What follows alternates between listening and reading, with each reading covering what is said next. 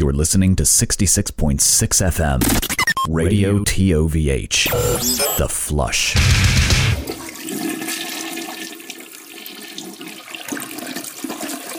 Well, hey there, everybody. It's me, Joe Thrashenkill. You're listening to another thrilling episode of the Toilet of Hell radio show. I'm joined today by the good and golden boy. You know him, you love him. He's the internet sweetheart. He's 365 days of horror. He's Jordan. Jordan, how are you? I'm good. How are you, Joe? I'm good, man. I'm, no, I'm. Let's take that. I'm tired. I'm. I am extremely tie tie at this exact moment, but I am going to do my best to fucking carry the enormous burden of doing a one hour podcast every week. You know, just just for the people out there. You and a Sisyphus rolling that boulder up the hill. Exactly. That's that's exactly how I feel. I'm Joe Joeifus at this moment. Uh, I uh, I got just through a scheduling quirk. I did five 12 hour shifts in a row in the ER. And man, I saw like I saw some shit this time around. It was uh, really, really ground me down a bit. So having today off, this beautiful Memorial Day to record with my buddy, it's uh, it's a nice break from things. Just away from the world and hunched over your computer like you should be. Like God intended. So uh, we got a few things to do on the show. I think it's going to be a fun time. Uh, you know what? What what have you been up to this week? Do anything cool? Nah, just hanging out. This you know holiday weekends, just staying inside watching Netflix, avoiding people as per usual. That's that's a good plan. Um, me and Kit went out to see uh, Blood Incantation and uh, Immolation and um, Obituary on tour this week. Um, it was a Monday night, I believe. Blood Incantation was on stage by 7:30 p.m. It was incredible. I know you and I talk about this all the time, but I didn't think it could actually happen where a band that I wanted to see would go on stage at like a normal time. That's how it should be. There's no need for a band to go on at 11:30 at night or midnight or 1. Just play at a normal time. Everyone gets to go home, especially if you're in like a major metropolitan area where people prefer not to drive or don't even have a car where they could still get some public transportation back home. That's much better for everyone involved. I mean, the explanation I've always gotten for this is that, you know, venues are more interested in being bars than venues, but like, we have no shortage of bars. If people want to drink, they have uh, a, a litany of options. Whereas if they want to watch a band, the options are much fewer. You, you can sell beer at either one of these things, it's fine, but people People could drink anywhere. They don't want to fucking stay at your shitty ass venue till 2 a.m. just to see the headliner. It sucks. It sucks ass. Anyway. Alternatively, if the show happens earlier, but like the venue stays open later, like the show's done by, I don't know, 11, and the venue's open till midnight or 1, people can either sober up because they've been drinking, or they could have one or two more, perhaps buy a bar snack or something like that, where they keep spending money instead of I don't know, you get in liability and trouble because someone's been pounding Pabst Blue Ribbon before last call and they go out driving afterwards. I'm just saying, maybe the bands finish and your st- staff immediately pulls out like ping pong tables. Like I think people would stick around for that. I don't know. Maybe maybe I'm just a dreamer.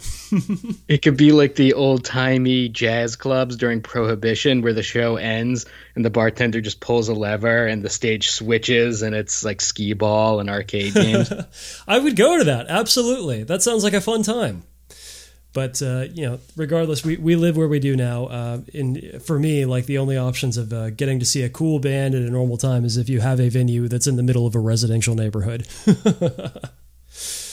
Uh, so good on uh, let's see the Granada Theater and uh, and Blood Incantation and Immolation and Obituary. I gotta say Immolation uh, really like those guys are old. They're so much. They're so good. It's the sensation of like seeing Kreator uh, a few months ago. Like how are you better now than you've ever been?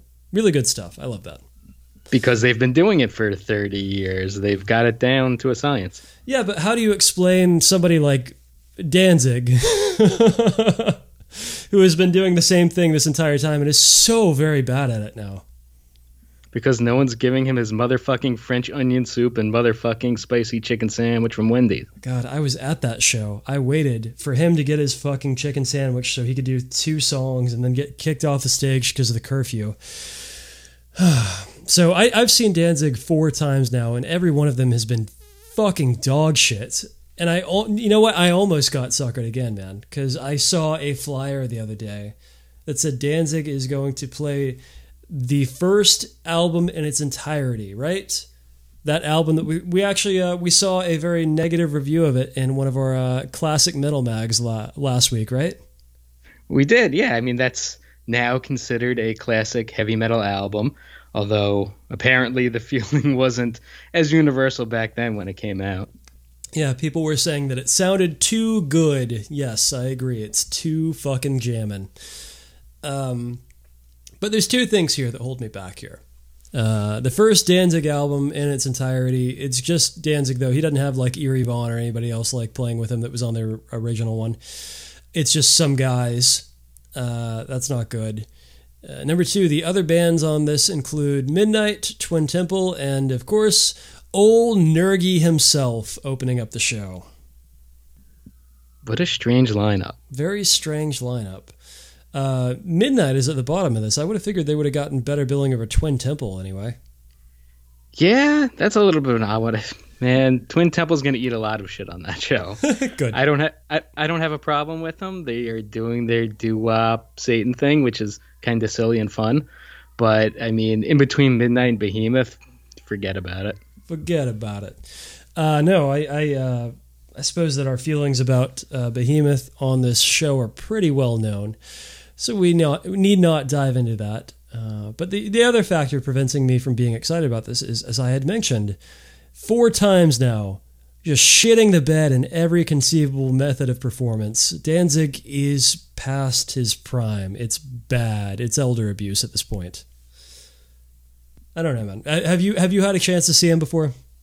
No, and from everything that I've heard from other people that have seen them, it's been bad pretty much all the time. So, eh, why bother to see that stuff? If I would ever to see him live, it would be doing Misfits stuff anyway. I did see that, and it sucked. um, I'm more excited about uh, Vampire and the Pale Lone Rider House, or whatever the fuck it's called. In the House of Vampires, um, that's still not easily available or watchable anywhere. And I don't know if we'll ever get to see it anytime soon. I think we're going to have to rely on some sort of Russian hacker to leak it to a torrent site for us to be able to see it. It could be. I, I thought it would certainly premiere at uh, Cannes Film Festival this year, but I guess I guess it got snubbed, unfortunately. Yeah, their quotient of piece of shit people involved was just too high as they gave a standing ovation to Johnny Depp, who was, uh, I forget which French king, but played a French king in some movie. Uh, that sounds awful. Absolutely unsufferable. Um, and like he doesn't he doesn't speak French. Like I think he has very few lines in this movie, so it's even worse than it sounds. That's terrible, dude. Uh, I, I rewatched uh, City of Lost Children for the first time in a long time, very recently, and that's got uh, fuck. Who's the fucking guy that uh, played uh, Ron Perlman? Ron Perlman is in, in this movie, and he's speaking perfect French in this movie because he learned like how to phonetically say all this stuff. Didn't actually learn the language, but like faked an entire two-hour movie's worth of French, and that shit is impressive. Dan, uh, then fucking Johnny Depp didn't even try. That shit sucks. And now apparently Johnny Depp can't go on tour with his Hollywood vampires because he hurt his ankle. Well, he hoited his ankle. Did somebody get fallout, blackout drunk and hoit his little ankle? kind of like how Jimmy Fallon degloved his hand. yeah, it's funny that this guy is just on TV every night laughing like an idiot and just behind the scenes an absolutely dangerous alcoholic. Uh, that's good stuff. Anyway, I forgot where we were going with this. Uh, Danzig, this tour, not gonna, definitely not going to get suckered again. I will not get suckered out on this again. Uh, but uh, what what have you seen this week that's uh, that's really uh, puzzled you? One something that puzzled you even more than me was Type O Negative has a new music video for a song that was released in 2007. Let's see, what year are we in now? The year of our Lord 2023. Hmm. Seems like they're a little late on this one. Um, th- I did see this. Uh, it bothered me. it bothered me a lot. Um, let's see. The, the song is uh, Halloween in Heaven, and it was notable because Type O Negative, like the band is tagged on all the social accounts like it's a current active unit, uh, have have put together and released a new video for Halloween in Heaven, which is AI generated. How do, how do you how do you feel about? I know you're a big, you know, Type O Negative fan. How do you, how do you feel about this? Well, the reason why they're doing this, just to step back for a second, is because Nuclear Blast re-released their last album, Dead Again, as some sort of like 15 year anniversary nonsense. It's just a way to recoup some sort of money. Uh, with all things considered, Nuclear Blast didn't put out this album. It was put out through Steamhammer SPV. So I guess they got the rights to it and looked at their watch and counted down the seconds until they could have an anniversary to put this thing out. And you know, it's on all sort of green and splattery vinyl. And I guess to promote this sort of thing, they put out this AI generated video from a song from 2007. They put it out on May 22nd, which apparently is World Goth Day. So I guess ah, that day to, that day that we all celebrate and know about. Yeah, right up there with Secretary's Day. Yeah. And um, I guess they wanted to capitalize on hashtags and put out this AI video. As far as AI things go, there's far worse. I guess is the best compliment I can give it. I mean, Um, just it's- just today, I was seeing uh, some absolute dullard on Twitter uh, excitedly sharing this AI video uh, that was a conversation between uh, fucking Bill Gates and Socrates. It was yeah, absolutely knuckle as knuckle draggingly stupid as you can imagine it would be. See, if someone wanted to have fun, they would use Socrates from Bill and Ted and put him in instead. Absolutely. But these people have no sense of humor, they have no sense of joy, no curiosity. They are they are the NPCs that we were warned about. So in this video, it's once you know it's AI. I mean, you could tell anyway by looking at it, but once you know, like they're very upfront about it, you can see that it follows follows along the lyrics very carefully. Where you can tell someone's putting in a prompt. Okay, he says Halloween in heaven. I'm, I'm going to type in witches and clouds. Okay, that's that image. When he says uh, Christmas in hell, I'm going to put in Christmas tree and fire. Okay, that's this scene. So the artist or the person behind it, I guess they consider themselves an artist, Corin Lair, L A R R E, said, When Nuclear Blast asked me to make this video using artificial intelligence, I was eager to explore the thousand possibilities offered by this new technology. I ended up using a combination of two platforms, one that generated images and the other transforming said images into video. The lyrics left the field open to a lot of experimentation, leading to this universe both eerie and kitsch, which I hope pays homage to the band. The real challenge was the integration of legendary artists into this imagery. And in the songs, they mention, you know, John Lennon, Jimi Hendrix, so they show up in this video. The real challenge was the integration of legendary artists into this imagery. It's hard to explain to the AI the small details that make them unique as humans. In the end, hundreds, even thousands of iterations must have been made for this video. As an artist, I think it is necessary to remain humble when using artificial intelligence, as the topic has quite rightly caused some ethical debate in the creative world. In my opinion, these creations should not be seen as artistic works in their own right, but as the first steps of a technology that will revolutionize audiovisual creation in the coming years. Sounds awful, man. Sounds absolutely unbearable. This isn't going to be good, and this isn't art, but I'm still going to get paid doing it. Uh, essentially, I mean, I'm glad that he's able to say that this is not art because it's not. Of course, we know that. But it's this, uh, I don't know, glee that these AI dipshits have with like, this is the future where all of this shit, uh, all of our culture ex- exports are just, you know, auto generated by the computer. like, you don't have to actually have any real, you know, ideas behind it, any craft. Uh, you don't have to spend years developing any kind of talent. It's just computer make it. I watch it good. And it's weird seeing some of these people, and they're not artists, the ones that are touting it the most, are like, well, I'm just going to feed prompts into a computer and write a best selling novel. I'm going to make a hit movie. No, you're not. It's not No. going to happen. No, but what they are doing is completely choking out any life or energy from these spaces. And it's, like just walking into a big group of like people having like an intelligent discussion and just letting out a nasty ass fart. Like I'm helping. yeah, it's it's it's really again the most incurious people on earth that are so excited about this. So, you know, I, I saw this uh, and like on Blabbermouth, and the Blabbermouth comments really fuck really get you, don't they? Um, let's see. Jeff Burbank here says it's Type O Negative, so it's always good stuff. Thank you, Jeff Burbank, with a picture of your car as your profile pic. And he must just be really ugly. Uh, Austin Party uh, says here, I swear Peter smiles at the very end. It's a smirk. Missy Green Man. Um, and again, like this is all AI generated shit, so he's he's not smiling. It's it's the computer doing shit with shadows that it doesn't fully grasp because it doesn't understand what a person is. So that's what you're seeing there. Sorry, Austin. And then my favorite here is Wayne Marsala. Do you know Wayne Marsala? I know his cousin uh, Tim Chicken Parm. I mean, uh, fucking Dwight Cannoli, always a nice guy. Uh, but Wayne Marsala got no good feelings about him. He says here, I'm loving all this new AI stuff. Bands are going to have a rough time ahead if they keep writing horrible music. They need the competition. Now, what do you what do you think about that? I think that's an old person who doesn't know what they're talking about. Like this is a new level in hater ass boomer shit to me.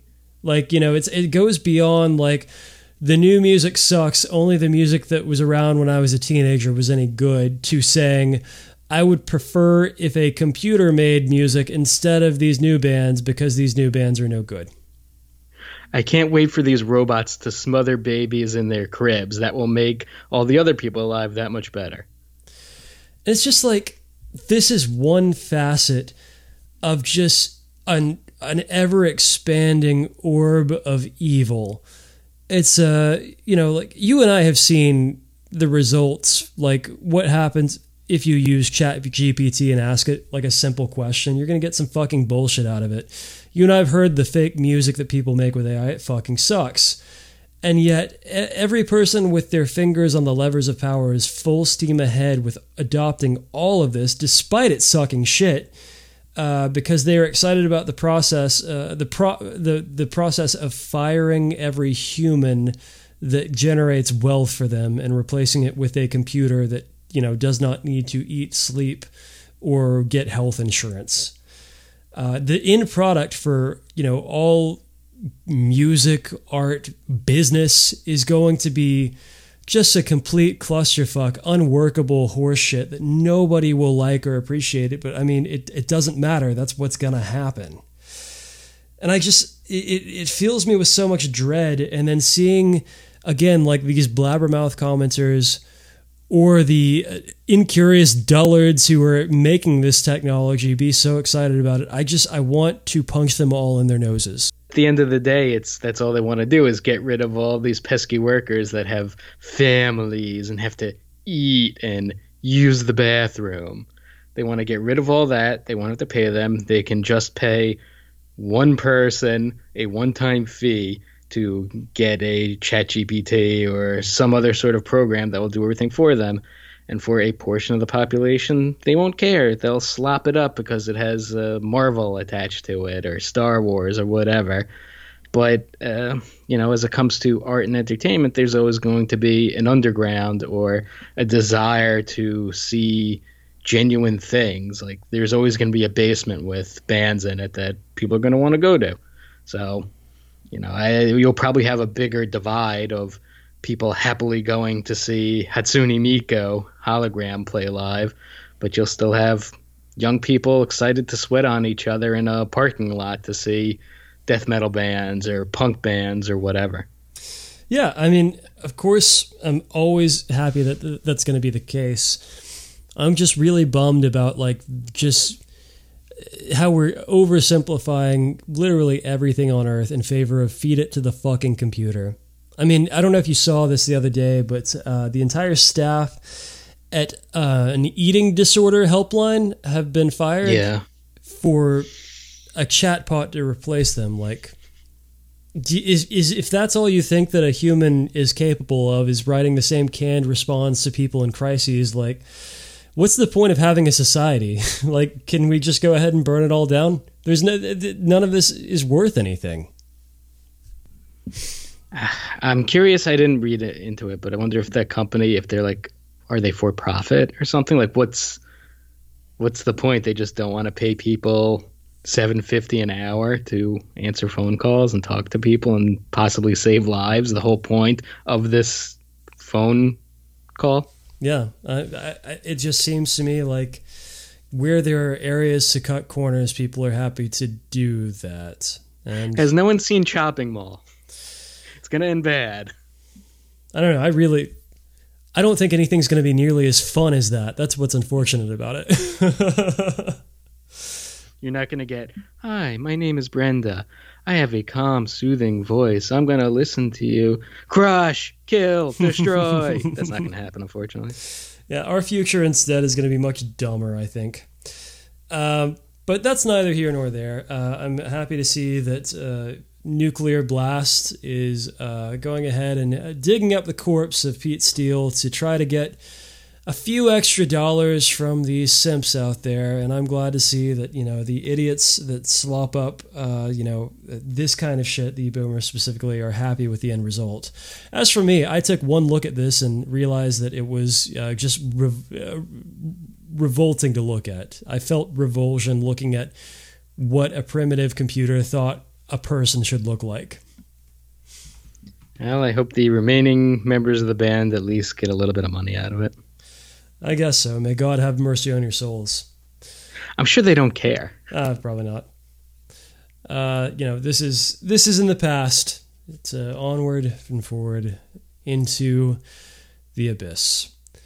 Uh, what else did you uh, you see this week that you think that uh, we ought to keep our, our listeners abreast of? So, do you want to get more fired up, or do you want to have a little bit of levity? You know what? Let's let's keep this fire train going, then we can level off a little bit towards the end. Man, this this thing really annoyed me, and I know it.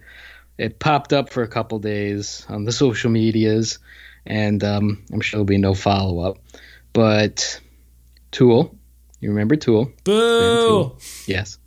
Um, it just reminded me. What was it? Danny Carey, who got arrested for assaulting someone at an airport ended up like not getting charged with anything. Oh yeah, so just wasted wearing like a Broncos jersey fighting another man when you're 60 years old. It's so good. So this story initially popped up a few days ago and in fairness to the band, it was a lot of assumptions from various blogs and websites. But at the Welcome to Rockville festival, Tool played and Maynard James Keenan had performed with a ridiculous blonde wig, ridiculous lipstick all over his face, and prosthetic breasts. And it's worth pointing out that Welcome to Rockville takes place in Daytona Beach, Florida. Now, these various blogs and websites had said that Keenan had done this in in order to, I guess, stick it to Ron DeSantis or Republicans or Florida in general, which has been banning drag, drag performances, all sorts of bad shit going on in that state. And yeah, like the the original Loudwire article here says. Tools Maynard James Keenan appears to be challenging Florida's new anti drag laws when he performed in drag, donning prosthetic dress, exaggerated lipstick, and a blonde wig for Tools' Welcome to Rockville set. Uh, so, I mean, again, that's like you said, that's a big assumption, and it wasn't just Loudwire; it was every single one of these fucking you know blogs that just human centipede across the internet. Right, everyone picked up on it. Oh, he's doing this thing. Let's talk about it. Maynard good, Tool good. Um, unfortunately, that wasn't the case. And like I said, this was assumptions by some of these places, and when asked about it by something called The Messenger. No idea. Yeah, themessenger.com. Um, you know, understandably, he said that's not the case, and that's fine. If that, you know, that's not your intention and you're explaining, I wasn't doing that, like, okay, that's fine. That wasn't your intention. But Maynard being Maynard, he had to be a total fucking dickhead when explaining this. It's it's pretty crazy the technology and the prosthetics nowadays, how they've come along. And I was just considering bringing the look back. And that's really all there is to it. That's fine. Okay, fine. I'm not a political fella. Mm-hmm. That's not true, by the way. Yeah. Had nothing to do with Florida. It's amazing to me how every single thing you say or do is twisted and conformed into some fundamentalist far right or far left. There we go. There we go. You did it. You both sides, you piece of fucking shit. And he didn't have to. He could have just said no. No, that wasn't my intention. Uh, you know, sorry to confuse people, whatever. And that would have been fine. It would have been weak, but it would have been fine. But no, no, no, no. That's not the case. When asked if he faced any legal repercussions for his performance at the aforementioned festival, which was an all ages event, Keenan responded, Nobody's enforcing it. They just do that and they throw it out there to shore up their base for an election year. I mean, is, is he so sure about that? Because I it sure does seem like a whole lot of people uh, just lost all of their health care. Like all of their health, like gender affirming care is essentially illegal in in that state. Uh, a lot of people are completely left without recourse. Uh, people's kids are being taken away, uh, like kidnapped by state agents for the crime of having a trans child. So, I mean, he seems pretty confident with his statements. I'm sure he can back it up. He's one of those uh, facts and figures guys, right? They're probably not enforcing it against a rich musician who was in their state for an hour to perform and then getting the fuck out of there to go back to his Napa Valley farm. Keenan was also asked if he considers himself a part of the drag community, to which he offered, On occasion, I am a drag queen. I've been a drag queen. I'm casual, so the hardcore people are going to dismiss me as being a terrorist. Let's be honest, I'm 59, so last night's performance looked more like Brienne of Tarth on her worst day. Hmm. Don't. The Game of Thrones. Oh, okay. Character. Okay. Okay. Speaking further on his views on drag as self expression and if he shares solidarity with the community, Keenan stated, Solidarity with people who are not afraid to express themselves? Absolutely. People that want to express themselves in whatever fucking way they want to express themselves, as long as they're not physically directly hurting someone, yeah, go for it. I'm all for you. If there's any takeaway, it's be yourself. Don't be afraid to be yourself. Man, that really does just kind of like cement this warm, fuzzy, I have nothing of substance to offer kind of vibe.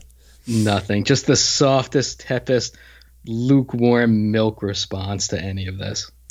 And like, he says, I'm not a political fella, but like, the article that I'm seeing, he's wearing a shirt that is very clearly in support of Israel's military. and like in the past, uh, his uh, one of his big chive epic bacon things was you know making his wine uh, like putting pork in his wine so that it wouldn't be vegan. Just like you you have nothing behind you but like resentment. Like you're just a spoiled rich old man who is just mad. That's it. You d- you don't actually believe in anything. It's really His political his political affiliation is being a dick. essentially. And it's like this is not novel in any way. And if all the bands in the world where uh, fans fall over themselves to like fawn over the genius of some visionary musician, Tool is is the one that is most confusing to me. Like I, I get it. Uh, they had some lyrics about uh, Carl Jung and some horse shit about geometry, but there is absolutely nothing behind those eyes. And they treat their fans with such contempt. Oh, absolutely, and I, well deserved, by the way. Like Tool fans are deserve every bit of that shit. You just kind of lean back in your chair and you don't stop them from doing it. uh, I mean, I just you know this one's out for the Discord boys who love pressing that little button, as you would assume. I suppose with that we can maybe move on a little bit. Uh, hate hate this man. Uh, don't really don't really care for the music either, but that's secondary to my hatred for him. That's fair. How about something a little funnier, like you were suggesting? Well, we can go back to our new ongoing segment, which is reading old magazines from the 80s and 90s. How about that? Boy, I gotta tell you, nothing puts me in a better mood than digging through these fucking things. It is so much fun. It's such a trip to read through some of these, and like obviously the music and metal scene was a lot smaller, but one of the things I'm coming across is just the general weirdness of seeing like a five page spread on Van Halen next to a two page spread of like Deicide. Uh, I was reading through a Metal Forces mag that gave like a two page uh, feature on uh, San Antonio Slayer and then about a paragraph on the other Slayer. and that's one of those things in a lot of these magazines that going month to month, it's like we interviewed Rob Halford this month. We're going to interview him next month. We're going to talk to these same bands over and over. And sometimes it'll be an album review. Sometimes it's like single reviews. Sometimes it's music video reviews. Just all sorts of the same kind of thing for just the small amount of bands. And then on occasion, you'll get like, here's a demo from a band we've never heard of that we're giving a five out of five stars to. That's it's such a funny thing too. I love going through all these reviews and every it's like this is a 9, this is an 8, this is a 9, this is an 8 and like maybe out of 40 reviews you have one that's like a 7. It's like I don't I don't really feel this one as much.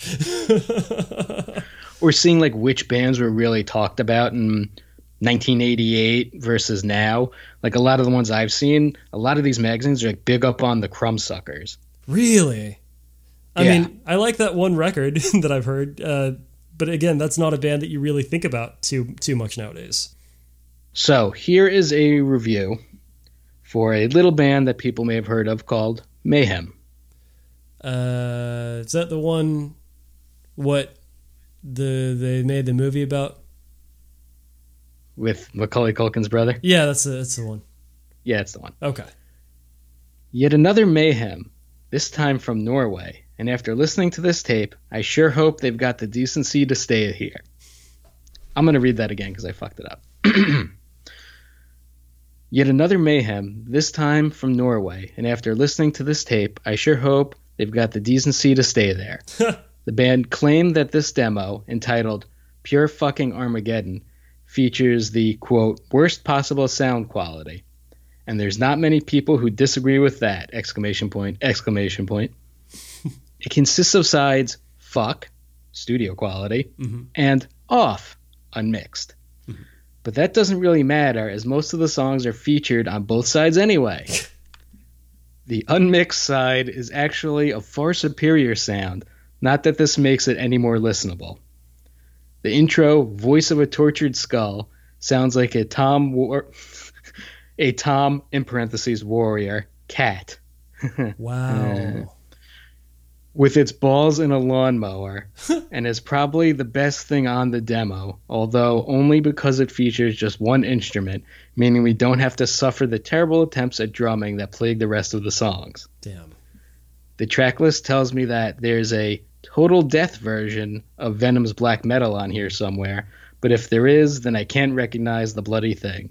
There are no vocals whatsoever on this entire demo, and it's only the occasional loud farting noises that convince me of the presence of a bassist! Exclamation point! Exclamation point! This is just shit, and the band are proud of that fact. They proclaim, "We crush what we don't like." What a good idea! Exit to the sound of this tape being smashed underfoot. Band contact. Mayhem. Box 75, 1405, Langhouse, Norway. And this review is written by Mick Grazier. Well, Mick, when you're right, you're right. I mean, I can't argue with a single fucking thing he said there. Seems like he had him dead to rights from the beginning. Get him, Mick. Get him. Uh, which uh, what magazine was this in? I think this was Metal Forces. Big ups to Metal Forces. So far, my favorite of the crew. Uh, that's that's pretty good. Um, let's see. I've got uh, one that I found in Metal Forces the other day that uh, gave me a little chuckle. Uh, how would you feel about talking about, uh, as you mentioned, Tom G. Warrior, uh, Hellhammer? Let's hell it up. All right.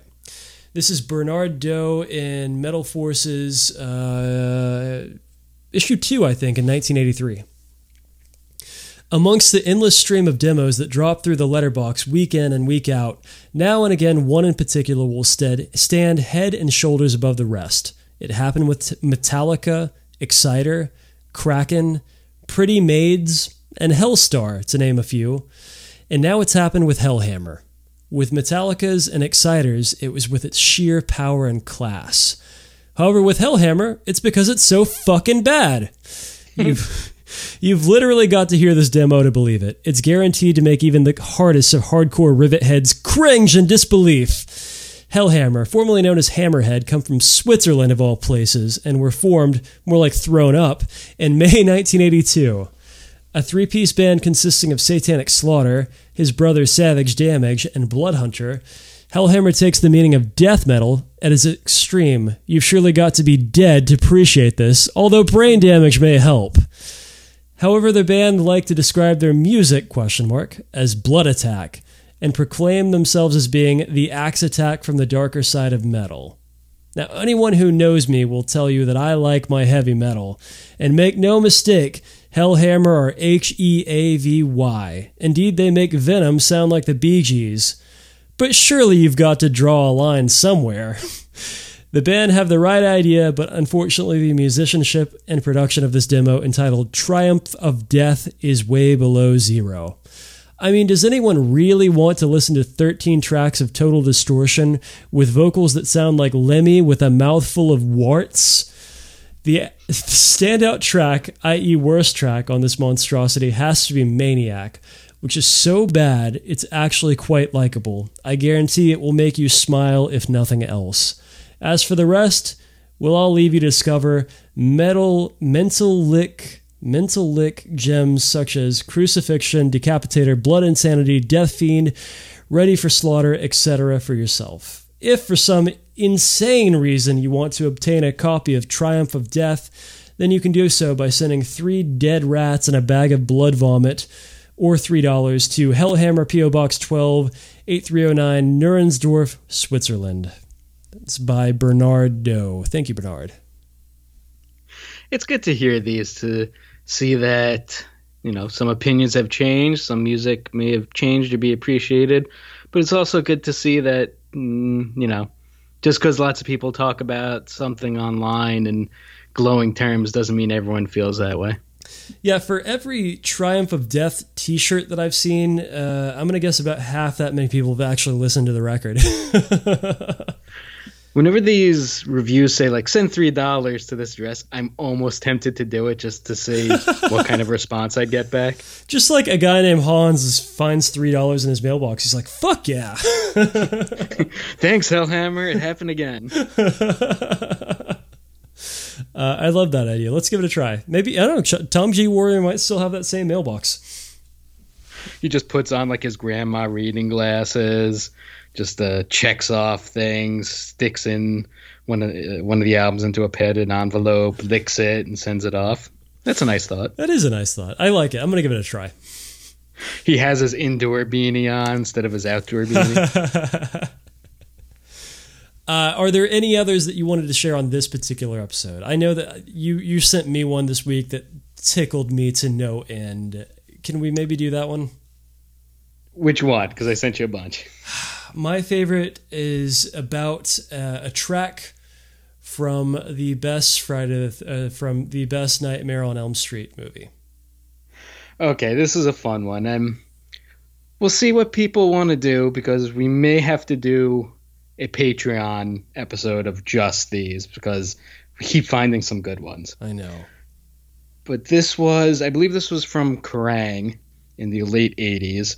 And for this article, uh, Charlie Benante and Scott Ian of Anthrax are both asked about a bunch of different songs and giving their opinion on them. And for the most part, it was whatever.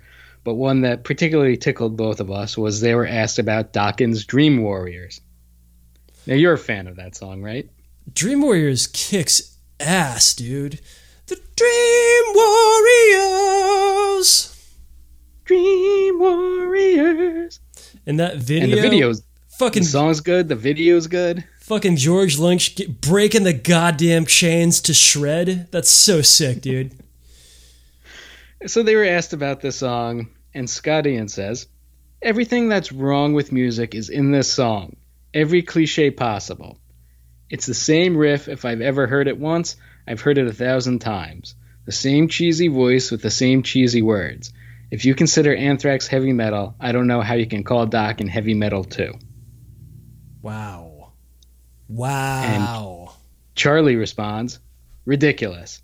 I get angry that they're doing this. It lacks substance. It's so wrong. How dare they? it lacks substance. From fucking Charlie Benante of all people. Seriously? Like, uh, how does this? Now I'm I'm the man that has substance. Shh. Uh, it's it's no Caught in a Mosh for sure. it's no Indians. Jesus.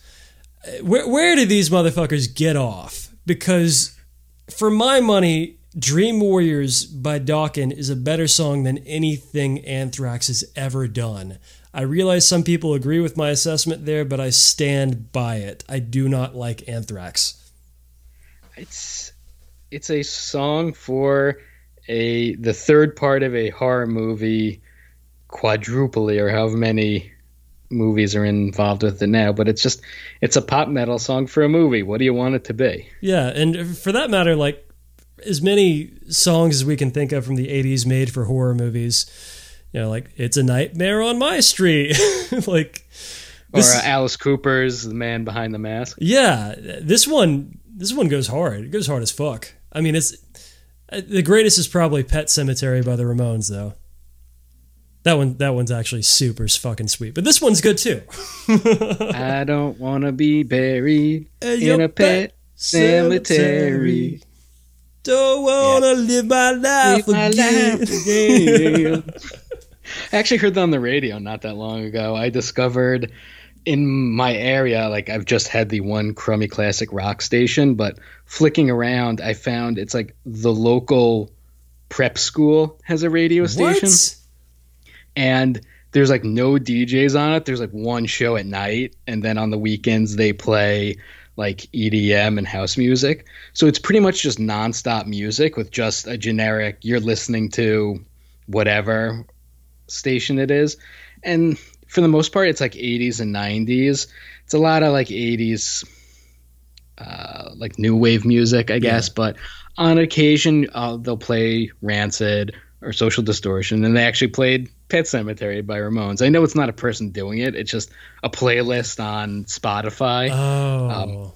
because sometimes you could hear the quality of it's real shitty because it's probably like ripped from YouTube or something like that. But it's it's better than what I have to go on. But I just funny little synergy between now and hearing that song a few weeks ago. I was really excited about the prospect of like the baddest gothest kid at some prep school. Like you're all gonna listen to Pet Sematary now.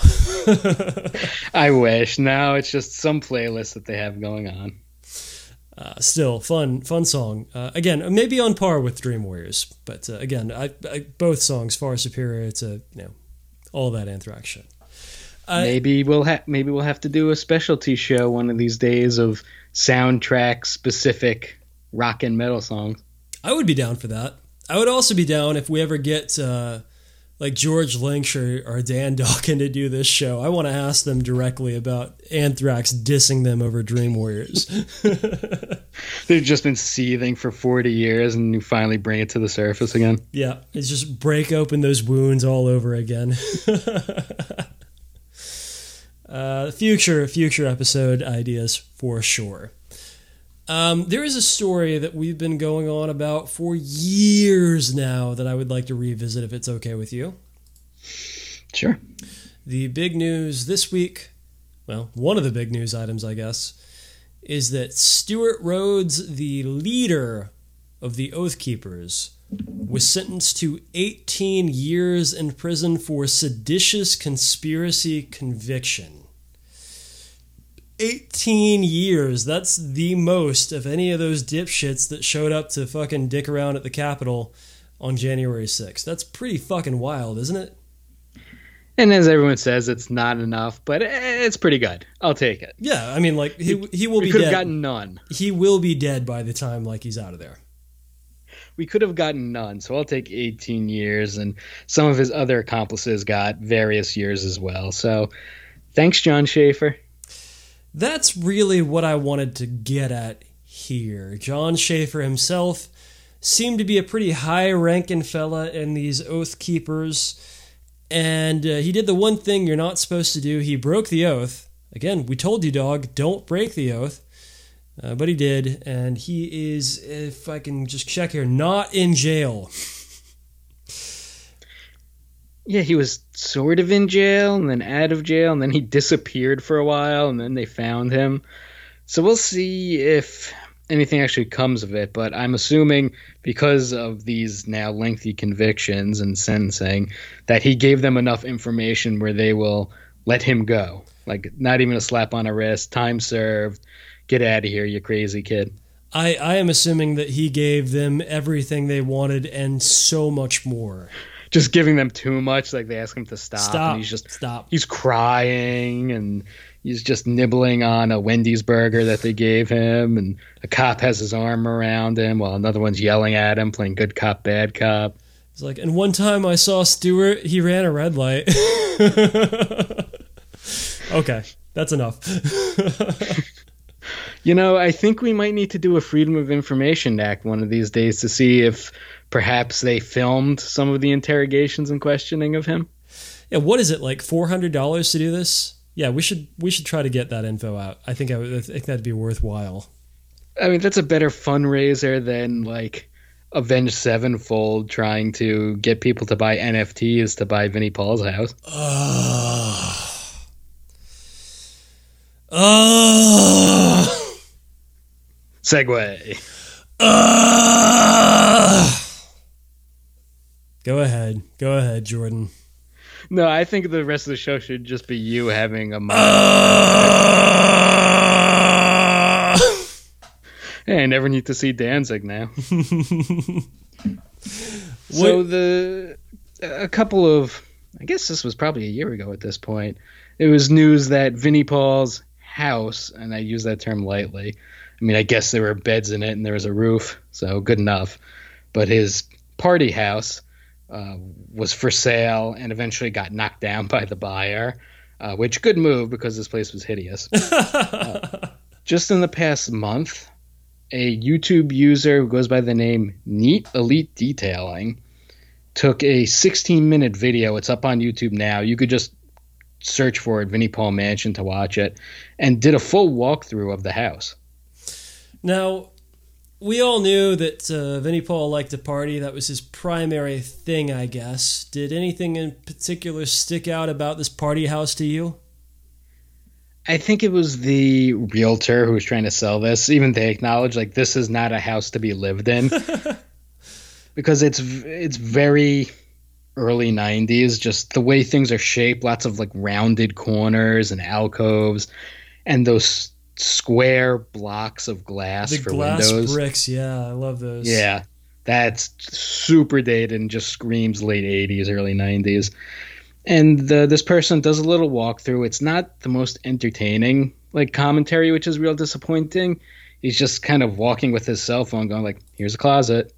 Nope this is the kitchen which is uh, come on have some fun with it. Yeah. uh, some of the takeaways from it is there's a lot of checkerboard flooring black and white checkerboard Classic. which again, yeah, smooth place. Uh, the place has been gutted, so there's like not furniture around. Um, a lot of the carpet's been pulled up for whatever reason. Uh, if there were holes in the wall, like I can understand ripping out for copper wiring. I don't quite understand the carpeting. Maybe a fire hazard or something. I don't know. Uh, but you know, for the most part, it's just here's a room with nothing in it. They do go into his bathroom where there's on the mirror just pasted stickers from different tours which cool i guess. There's some guess. history that that people wanted. But the weird thing that doesn't really get addressed there's a slight commentary of huh that's weird is that there is one room with a two-way mirror it's like a little closet with a two-way mirror and on the other side there's a bookcase wall, like you know, it flips, and the wall has a lock, like a padlock on it, Oh, so he had a a dead. he had like a torture room. something. a sucking and fucking room, maybe. Something very untoward has happened here, maybe multiple times. Just a big deadbolt lock on a wall that can spin around and a two way mirror. So people can assume whatever they want for the gross man who had a panini beard and lived at a strip club.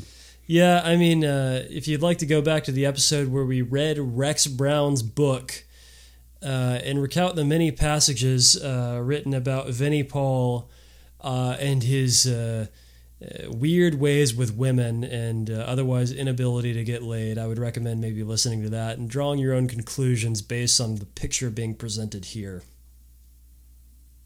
And now it's all gone. It was knocked down, so Oh boy, who knows how many, uh, how much, uh, how many crimes the evidence is lost forever now. Just the stench of a thousand sad orgasms reeking the walls forever. Damn shame. Um, I'm sure that you know whatever uh, whatever's going to be in that spot, though, will be equally as tasteful. It'll just be haunted.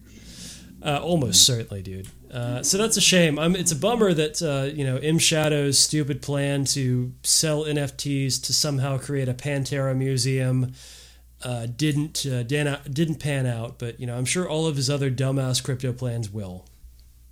It's always NFTs with the guy. Everything. I mean, when all you've got is a hammer, everything looks like a fucking nail, doesn't it?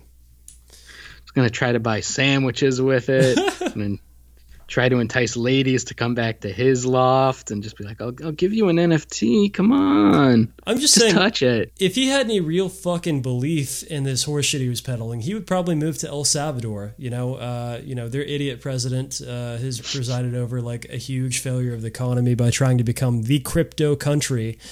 And if M Shadows and the lot really believe in that, I think they ought to go there. I think that's the, I think that's the right idea for everybody. But he changed his avatar on Twitter to have the laser eyes. That means it's happening. He's but he's based. I was promised bastedness. Uh, I, I was told that uh, things would be based now. Uh, so you know, that's fun. That's that's good stuff. Uh, all all over there. Oh man, what what a mess! What a mess overall. Uh, is there anything else that you saw this week that you really would like to talk about on this show? We don't have to talk about it, but it's just so stupid.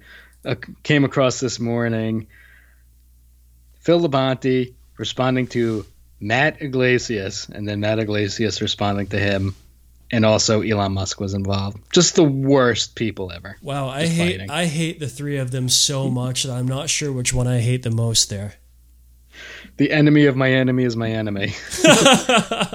so I don't have the whole thing here, and I'm not gonna find it because again, these are awful people. Why bother?